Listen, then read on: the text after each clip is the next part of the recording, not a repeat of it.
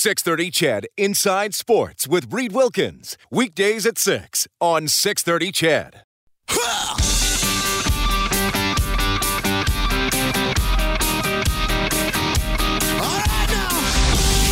Edmonton's home for breaking news on your favorite teams. This is Inside Sports with Reed Wilkins on 630 CHED. Four minutes into the third period, Islanders leading the Flyers 4 3. Islanders trying to finish off that series. The shots are 31 13 in favor of the Islanders. So I flipped my TV here to the end of the Raptors game. It is a 95 95 tie with Boston with 350 left in the fourth quarter. And uh, really a must win for the Raptors. They're down two games to nothing. Don't want to go down three zips. So I want to check out the end of that one. The Blue Jays trail the Red Sox 1 nothing. That is in the bottom of the sixth. And Steve Nash, the Canadian basketball great, is the new head coach of the Brooklyn Nets. I don't know if any of you have this, but sometimes there's just certain people that you associate with other people in your mind, even though it might not completely make sense. And I, I have one of those uh, kind of unusual connections. Whenever I hear the name Leonard Fournette, and this is the running back who was uh, outstanding at LSU, played for the Jacksonville Jaguars, and was uh, released. And uh, yesterday, I think it was kind of became official while we were on the air last night, uh, wound up signing with uh, Tom Brady's Tampa Bay Buccaneers. Whenever someone says to me, or I hear the name Leonard Fournette, I think of Bob Stauffer, who is on the line now. And I, I, I, would guess, Bob, it's probably because similar athletic ability. I can't imagine why else it would be. Yeah, I was able to uh, truck running uh, truck linebackers and safeties for fun when I was Leonard's age as well. So that has to be it. I mean, uh, it, it, Reed, thanks for having me on the show. Leonard Fournette was a you know five star recruit. Uh, you know, and, and in this day and age, there might only be one running back a year or two running backs a year that get that sort of distinction. But he was frankly on a, a completely different level than any running back that's sort of uh, you know maybe maybe since Reggie Bush. I mean, uh, Joe McKnight, you would remember him, former Edmonton Eskimo, that uh, unfortunately was, uh, you know, uh, uh, murdered a couple years ago down in the states over a vehicle situation. he was a, a, top flight recruit as well, but not on the same.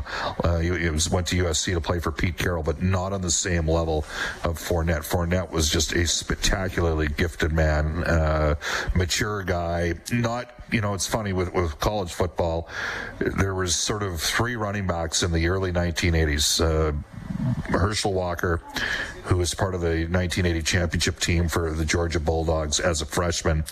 Herschel Walker, uh, Marcus Dupree, who played at Oklahoma, and also spent a bit of time at Edmonton here uh, when he returned to football after sitting out for a bunch of years. And then Bo Jackson, who I would assert to you was probably the greatest athlete in uh, in modern day history. I know ESPN voted him the top athlete of all time.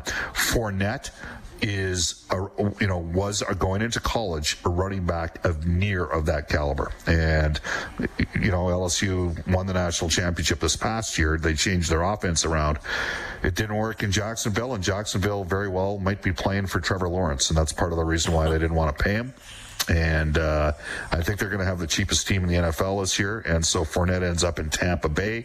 It's interesting with those Florida franchises, Reed. You got the Tampa Bay Lightning, great team, successful.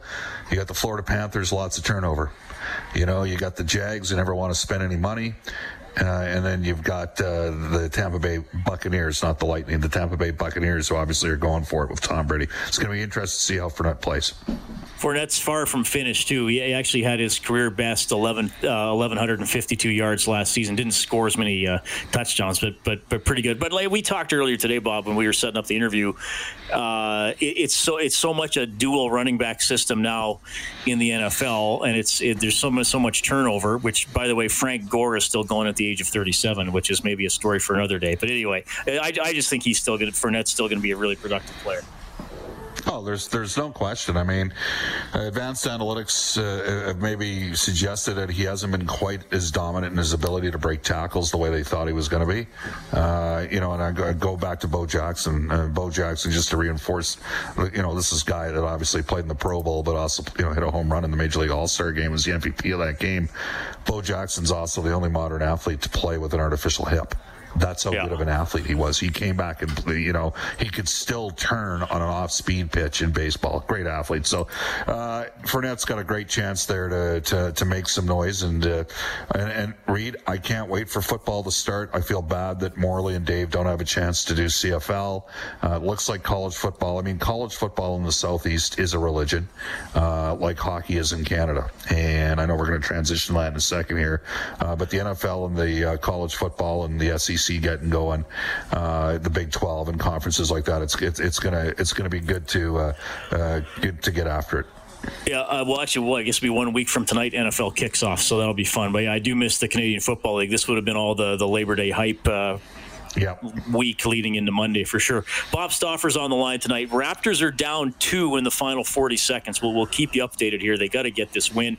Peter from Wainwright has texted in, Bob, and he's he's a fan of the Colorado Avalanche. So he was listening to mm-hmm. Connor McGahey in the last half hour. Uh, he says, talking about the Oilers, Reed, I think Tyson Barrie would be a great fit if they can work out a decent price. I think he would bring a lot to the team on the power play and hopefully allow for more 5v5 goals. Interesting name. You've talked about Barrie.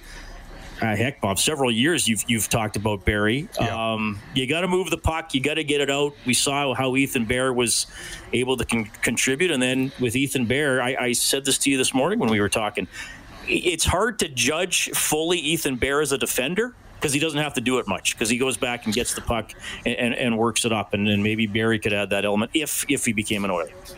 Well, the only way he's going to become an Oiler is if the Oilers can move some money out on defense. And I know that Brian Lott was on the show and suggested that he could see two of the Oilers' top four being gone.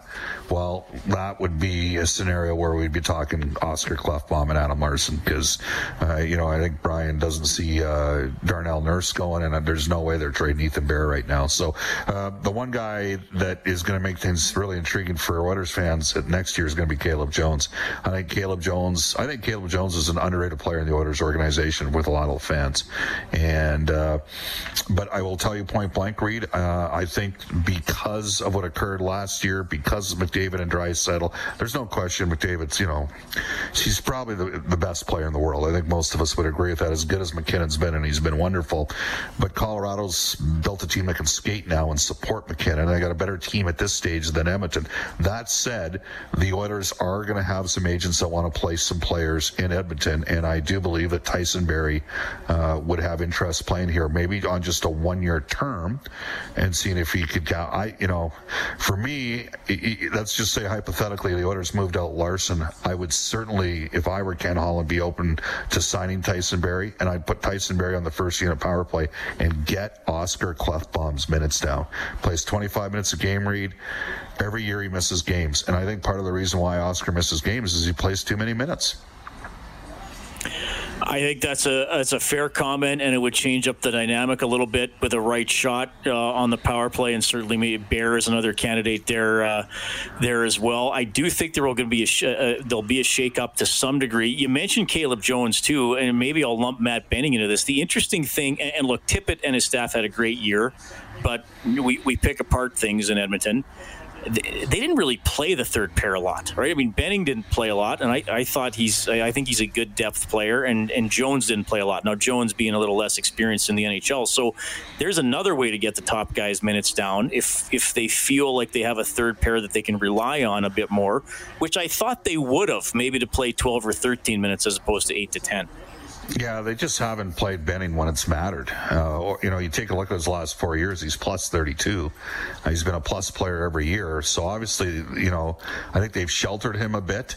Uh, Caleb Jones, the shots for and against were 24 to 3 when he was on the ice in the playoffs. Like he tilted the ice out there. He gets the puck up the ice. He's got tremendous athleticism. I, I, think he's got a higher ceiling than some fans realize. I think the Oilers are in a pretty good position with their defense moving forward. They're going to have to find a way to get themselves a third line center. They're going to have to get some form of resolution with the Jesse Puljujarvi situation, uh, and then goaltending. We got a final in the basketball game. Yeah, did you see this, Bob? Okay, so the Raptors gave up an open dunk with half a second left to trail by two points. They call the timeout, got to inbound from the front court. Kyle Lowry inbounded it all the way across the court to the far side to OG Anunoby, who caught it and chucked it and made it for the win. Yeah, he released it with two tenths of a second and it goes in. The Raptors win by one and are alive. But I'm listening with the sound down, so I wasn't sure he got it off before the buzzer. That looks like a good release to me. Have you flipped to it? That's that's that's an epic shot. It is an epic shot spoiler alert, I just watched Scott Laughton tie it up for Philadelphia. A puck bobble at the point, and Laughton got a breakaway, and uh, Bailey was in pursuit and couldn't race back and get him. So 4 4. Uh, Varlamov's not having much of a start in goal tonight. I think he's made one save the entire game.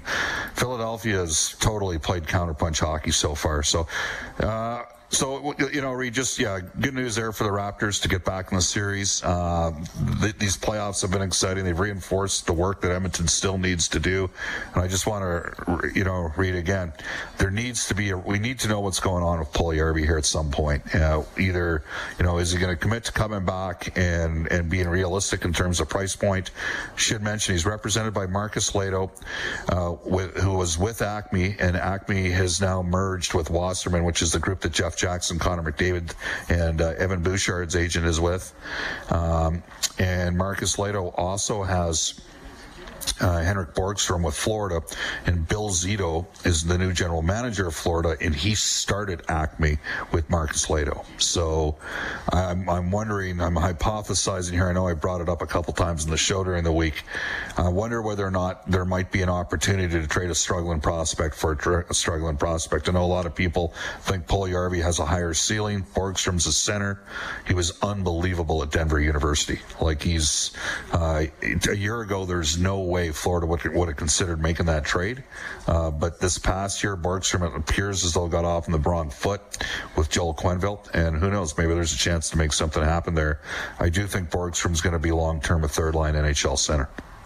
Well, and the Oilers need that. I still think they kind of finished the season with two fourth lines, which you know, maybe it was an upgrade from where they were the, the previous year. And, you know, it's kind of hard to evaluate because they, in the regular season, they never really got to deploy Ennis and Athanasiou the way they wanted. I was talking on the show last night that they actually broke up the big line of, of Draisaitl, Yamamoto, Nugent Hopkins for that last game against Winnipeg, right? They put McDavid with Nugent, yep. with uh, Nugent Hopkins last, and Ennis. Yeah, last game and a half, yep. They, but they, they but they didn't fully get to keep experimenting with it. So the, that's why it was kind of awkward in the playoffs. You I thought the ex- I mean, I don't want to take all your time, Reed, but you know the Oilers had their two worst forwards five on five in true five on five situations in, uh, in goal share were Riley Sheahan and Jujhar Khaira. Riley Sheahan was minus 20 and Jujhar was minus 19. And those guys were the third and fourth line centers for Edmonton. And I think that pace was part of the problem for those guys at even strength. There's, and both guys did a really good job in the penalty kill. But I think that the pace five on five limited the Oilers' ability to sustain any kind of forecheck. Uh, even though it's got to be stated that Neal, who's the birthday boy today, and Chiasson played quite well when they were on the ice. But there was, you know, Sheahan's line had some significant challenges. He ended up with Athanasiou and Kassian during game three and game four of the series, and that didn't go very well. Yeah, Bob. Thanks for checking in, man. I'll let you get back to focus on uh, on the hockey game. Looks like it's going to be a good finish there. Have a great show tomorrow, buddy. Who do you have on tomorrow? We have uh, Kirt Hill, the general manager of the Edmonton Oil Kings. They got a loaded up squad for this year. Elliot Friedman will join us for our friends at the River Cree Resort and Casino, and a guy named Jack Michaels. Oh, uh, you may goodness. have heard of him, Reed. Yeah, yeah, controversial man. Thanks, Bob. We'll see you soon. Okay. Anytime, Reed. See you. Bye bye.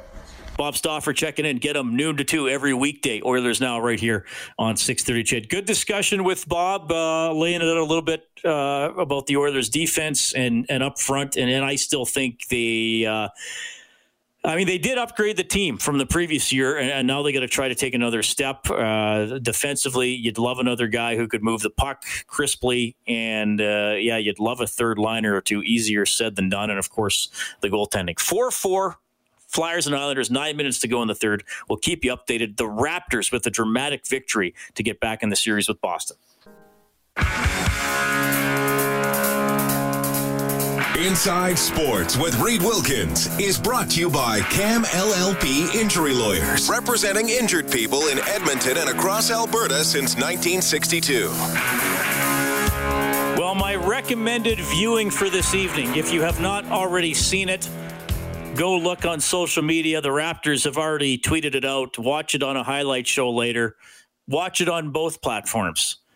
Uh, OG Anunoby the big winner for the Raptors, three pointer at the buzzer. Raptors survive against the Celtics 104 103. Boston still leads the series two games to one.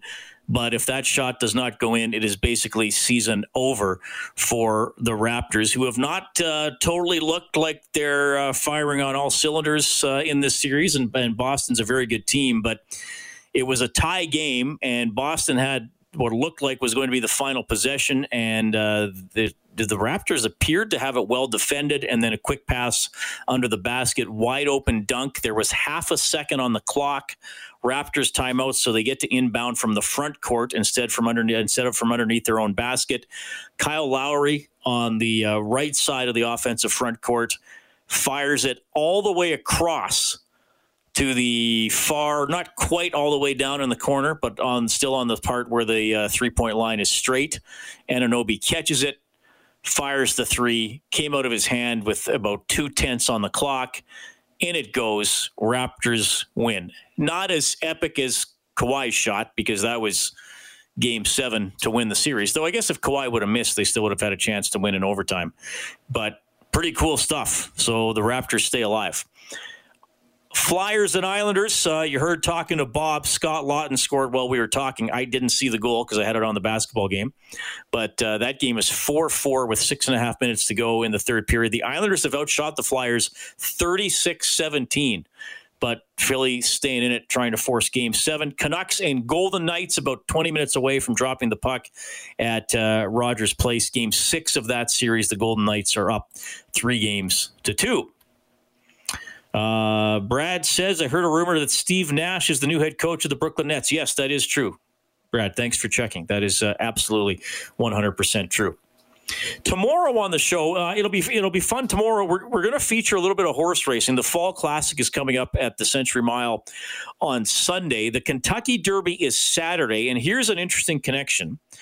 There is a horse in the Kentucky Derby named Attachment Rate. He is uh, he is a long shot but he is owned by Jerry Isbister from Calgary, and Jerry Isbister is Brad Isbister's dad. Brad Isbister, the former NHLer, the former uh, Edmonton Oiler. Now, because of his his travel schedule, I, I don't mind telling you because he uh, Jerry's uh, in Seattle, so he has to get to uh, Kentucky tomorrow. I, I, I, did this interview with Jerry today, so it's it's pretty cool. He's going to tell you about getting into uh, owning horses and what the business is like, and a little bit about attachment rate. And uh, he actually has been attending the Kentucky Derby for over twenty years, and uh, about two decades ago, he decided, well, this is pretty fun. What if I tried to uh, own the odd racehorse or two? And, and away he went from there. So that, that horse is uh, Attachment Rate, the first Alberta owned horse in the Kentucky Derby since 2006. So that'll be a cool interview, and we'll also set up the Fall Classic at Century Mile. That'll be on Sunday. That is tomorrow on Inside Sports. Okay, music's kicking in. That means we got the news break coming up. We will bring uh, Matt Kassian onto the show when we get back. Edmontonian, former NHLer. Now, with all the uh, the pandemic uh, shutdowns and postponements and ca- cancellations, that changed things for for Hockey Helps the Homeless. So he's going to tell you about the Canada Cup Life campaign. It's going on in September, and uh, that is going to help the Mustard Seed. It's going to help the Jasper Place Wellness Center. We usually do something on this in the spring with uh, with Robin Brownlee and company. Um, so they've had to kind of alter what they're doing, but there's still an opportunity for you to help, and Matt will fill you in after the news.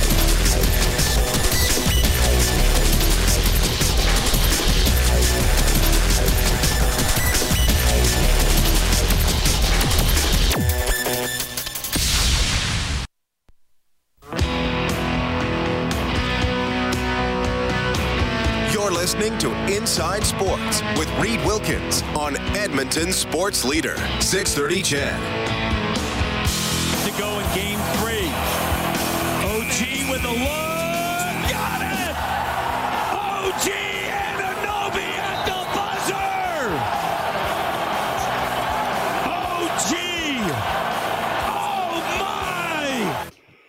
Matt Devlin with the call on TSN. Tonight we had Matt uh, on the show a few months ago.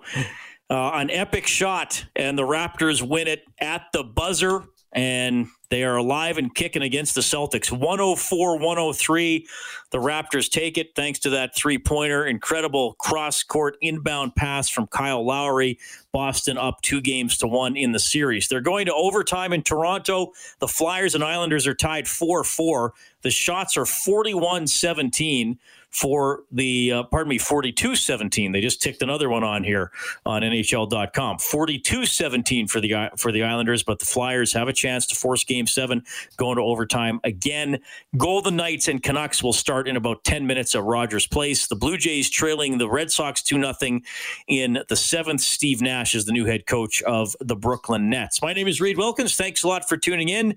You know, uh, so many things have been uh, thrown off kilter because of the pandemic pandemic and social distancing and all those kinds of things. And that includes uh, Hockey Helps the Homeless, which is usually uh, in the spring to help the Jasper Place Wellness Center, to help the Mustard Seed.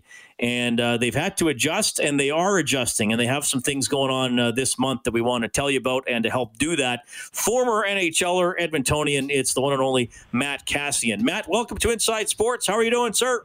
Reed, I am uh, I am very happy to be here. I am doing well. Say, just uh, getting ready for school to start here for the kiddos. So, just very uh, very intrigued by what's going on in life right now. Yeah, always a stressful time for, for parents and and kids, or so I'm told. Not being a parent, but I, I feel for everybody out there uh, trying to adjust. So, uh, so good for you guys. Uh, you played some playoff games for the Senators. Did you guys have any overtime? Uh, there was a little bit. Um, I don't think I really got to play very much in overtime. I wasn't the uh, I wasn't the overtime style player, Reed. So I did a lot of cheering on, um, did a lot of sitting there, and I uh, actually think we won. I think we had one against Montreal, and I think we won it.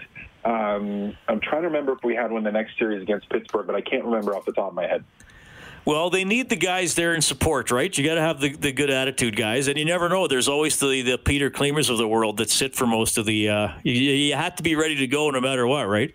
You always do, and you know what? A, as a guy that was so often in and out of the lineup and so often just sitting there parked on the bench, you uh, you actually really get used to that. You have to find a way that you sit there for long stretches and maybe even uh, you know, the, let's say the second half of a period, and then you have to sit the intermission, and then all of a sudden, you know, the first quarter, first half of the next period, and you have to find a way to be able to um, to, to get out there and to give it everything you have and to give an A plus shift because if you don't, you're either not going to play again or you're going to hurt your team. And um, not not an easy thing I to do, I think, but one that uh, I I think I was decent at at least.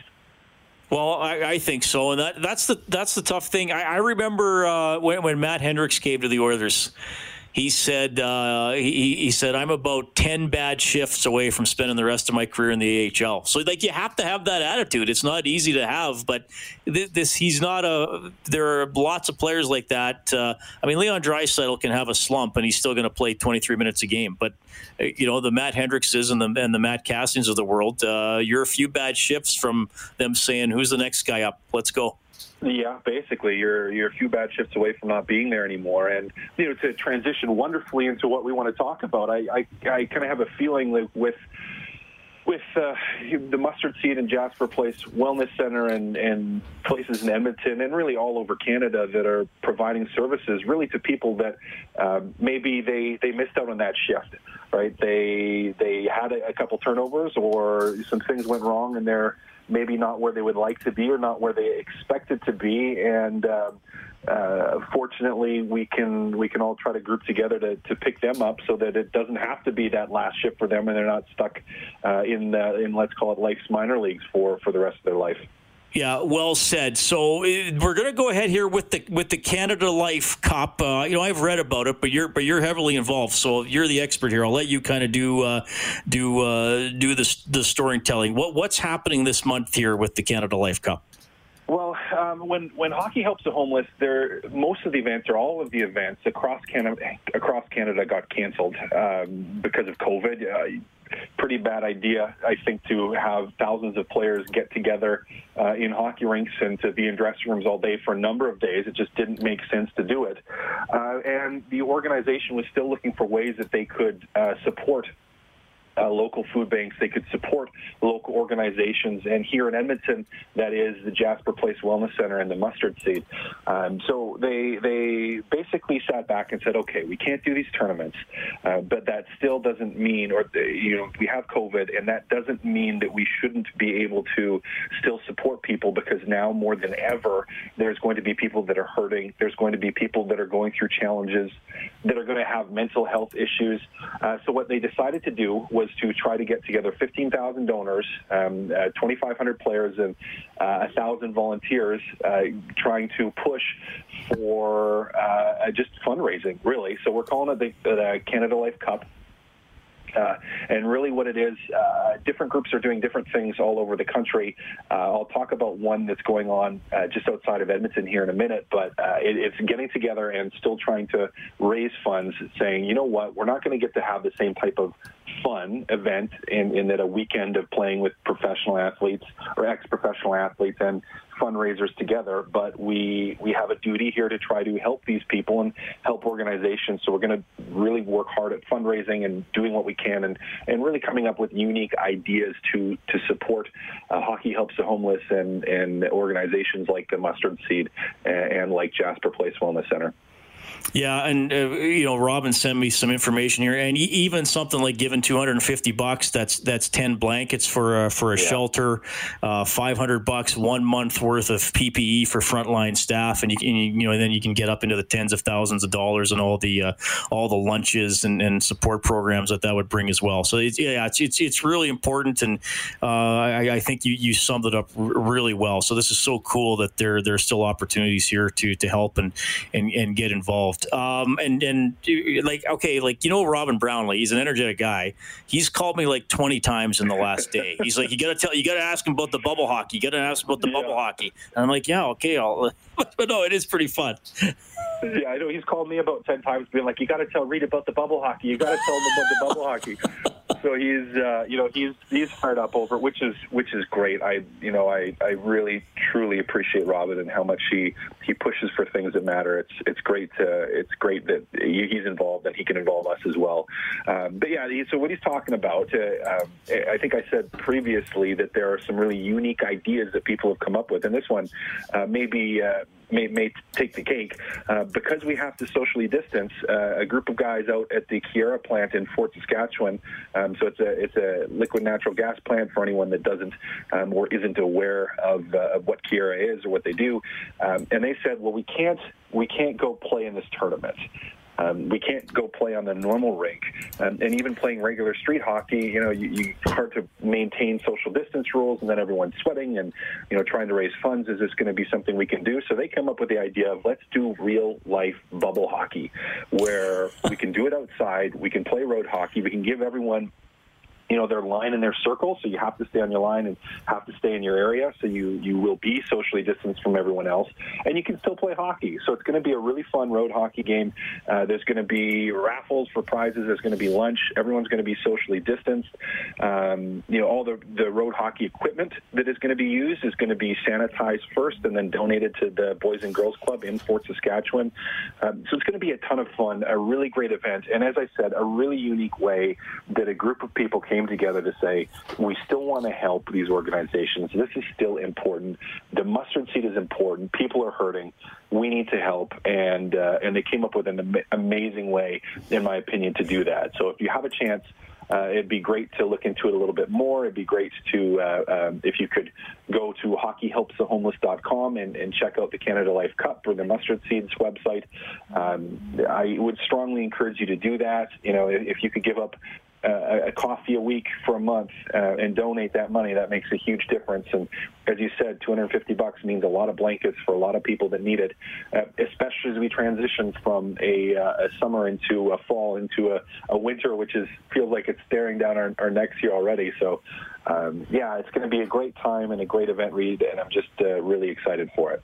Yeah, you do such a great job representing. And uh, speaking of the website, and obviously, you know, a lot of people might be driving right now or, or have uh, one ear on on the hockey game or watching the Raptors or whatever. And yeah, so you just Google Hockey Helps the Homeless Edmonton, hhth.com, and then you can do a drop down menu to go to Edmonton, and it, and it outlines uh, all this uh, stuff as well. I mean, for for you, Matt, going through your hockey career and now as as uh, as as a retired player, I'm just curious about that experience of doing just anything in the community. I mean, obviously you're an Edmontonian, so this is even uh, you know more special to you. But you played in you know Vancouver and, and, and Kamloops and in, the Dub and and a few years in Houston in the A. And usually there's the expectation that uh, you connect, right? You connect with people when you're when you're playing anywhere.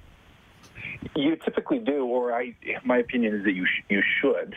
Um, you should connect with people wherever you are, and it's not always easy to do. And I think seasons of life, even as an athlete, when you're you're going through different seasons, because we we have those where you know, you're you're trying to find your way in the minors, or you're playing junior, or you're getting drafted, or you're you're a rookie in the NHL, or whatever the case may be. There's different situations, but I feel that in all of those, it was really important for myself, and it is for for most, or it should be, that you use whatever platform you can or that you have to try to impact others in a in a positive manner.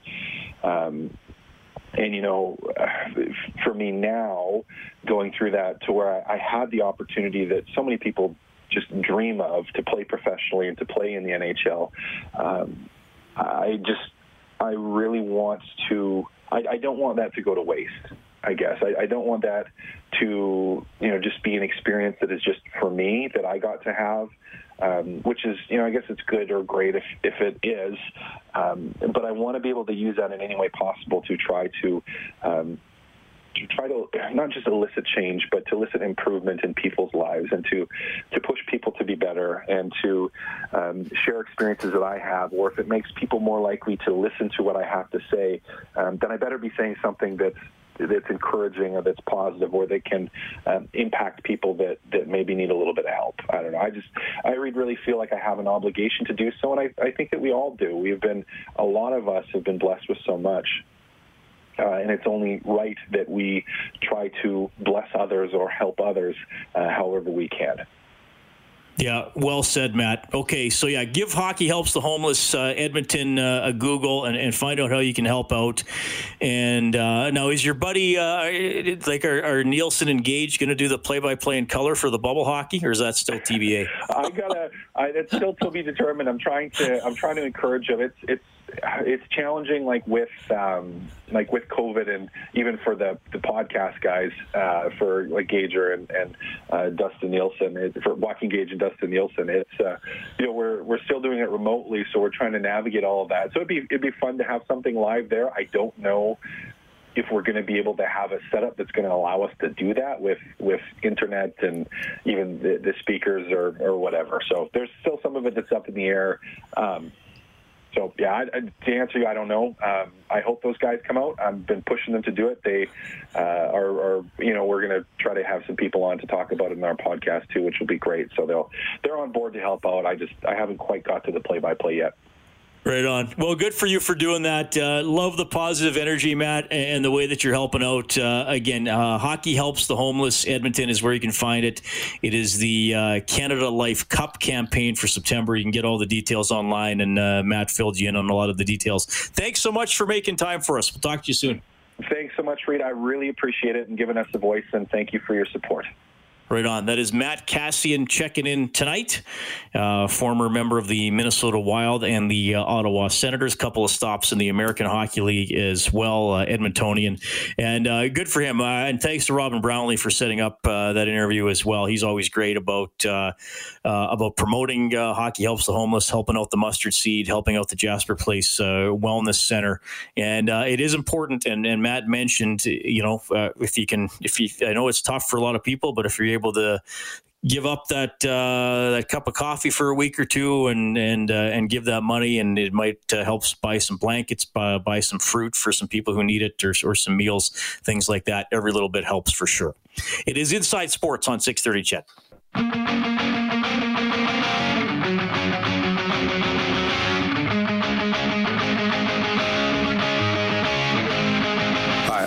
McDavid from your Edmonton Oilers, and you're listening to Inside Sports with Reed Wilkins on 630 CHED. To go in game three. OG with the look. Got it! OG Anunoby at the buzzer! OG! Oh my! To go in. Yeah. OG OMG. Why not play that again for sure? We played it earlier in the half hour. There it is again. Matt Devlin with the call. Anunoby, the three pointer at the buzzer. Raptors win it over the Celtics. They had to win it. 104 103 is the final. Now the Celtics still lead the series, but it is two games to one instead of three nothing. Thanks a lot for tuning in tonight. Great to have Matt Kassian on the show. Uh, good for him involved with Hockey Helps the Homeless, the Canada Life campaign for September. He told you about how you can uh, help. Definitely check him out uh, online and see if you can find a way to uh, pitch in a little bit. They would really appreciate it. Really uh, uh, helps a lot of people here in the city. 780 496 0063 is the number to call or text. Overtime is underway in Toronto. The Flyers and the Islanders in game six. Islanders score next. They win the series, play Tampa Bay in the East Final. Flyers win, and uh, game seven would be on Saturday. Golden Knights and the Canucks are underway. Just barely about a minute 20 into the first period, no score. Now, tomorrow, we know for sure there will be the Stars and the Avalanche and uh, there could be the Canucks and the Golden Knights. So if the Canucks win, they would have a doubleheader, like I was talking about earlier. I would assume now both those games in Edmonton, so I'd assume it would be some sort of an afternoon start for the Stars and the Avalanche, and then uh, an evening start for the Canucks and uh, and the Golden Knights, since they would have to fit in two games. So we don't know when the conference finals start. We don't even know if all the games will be played in Edmonton. That was initially the plan. It, it does remain possible that game one of the East final is in Toronto. And I, I would think that if the uh, Islanders win tonight, that they uh, could start the Islanders in Tampa Bay on Saturday in Toronto, and then uh, maybe Sunday they get maybe maybe there's no game Monday. I don't know. I think they'd have to skip a day somewhere. Because if the Canucks and Golden Knights go to Game Seven, or would they skip uh, Sunday possibly? If the Canucks and Golden Knights play tomorrow, already have the Stars and Avalanche tomorrow, would you start the East on Saturday? have Sunday off, start the West on Labor Day, and then have the teams, so the East teams play game two in Edmonton on Tuesday night, or uh, maybe would you make Monday the uh, the off day? I, I, w- I would think they they provide maybe an extra off day for the East teams to travel. I'm just kind of speculating here, but they're they're going through it pretty quickly, and they don't they don't want off days if they can help it. They want uh, hockey on the TV and people caring about it and, and watching and all that fun stuff. Anyway, I'm just sort of speculating there. Blue Jays in action tonight. They are down 2 1 to the Red Sox in the uh, bottom of the seventh. Jays finally got on the board in the uh, top of the seventh. Panik with an RBI, but uh, the Red Sox have the lead. Kellen Kennedy back at the 630 CHED Broadcasting Compound. Kellen, how are you doing, buddy? Doing good, Reed. How are you?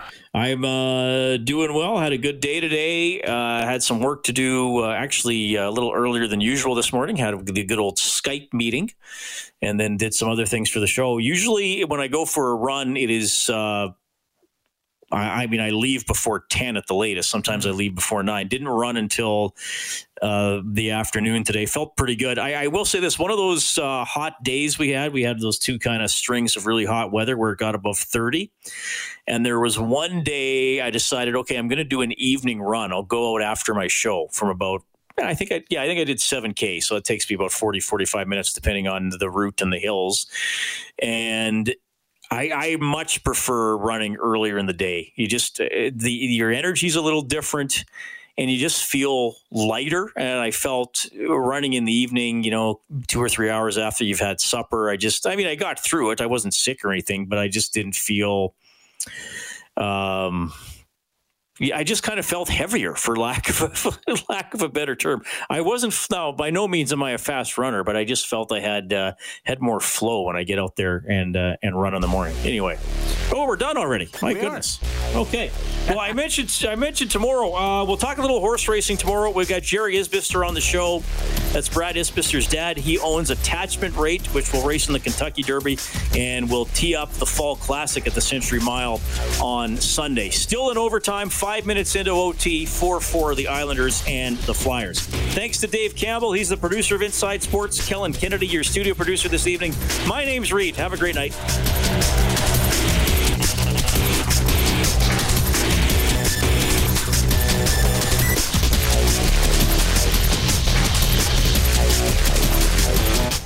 Six thirty CHED. Inside Sports with Reed Wilkins weekdays at six on six thirty CHED.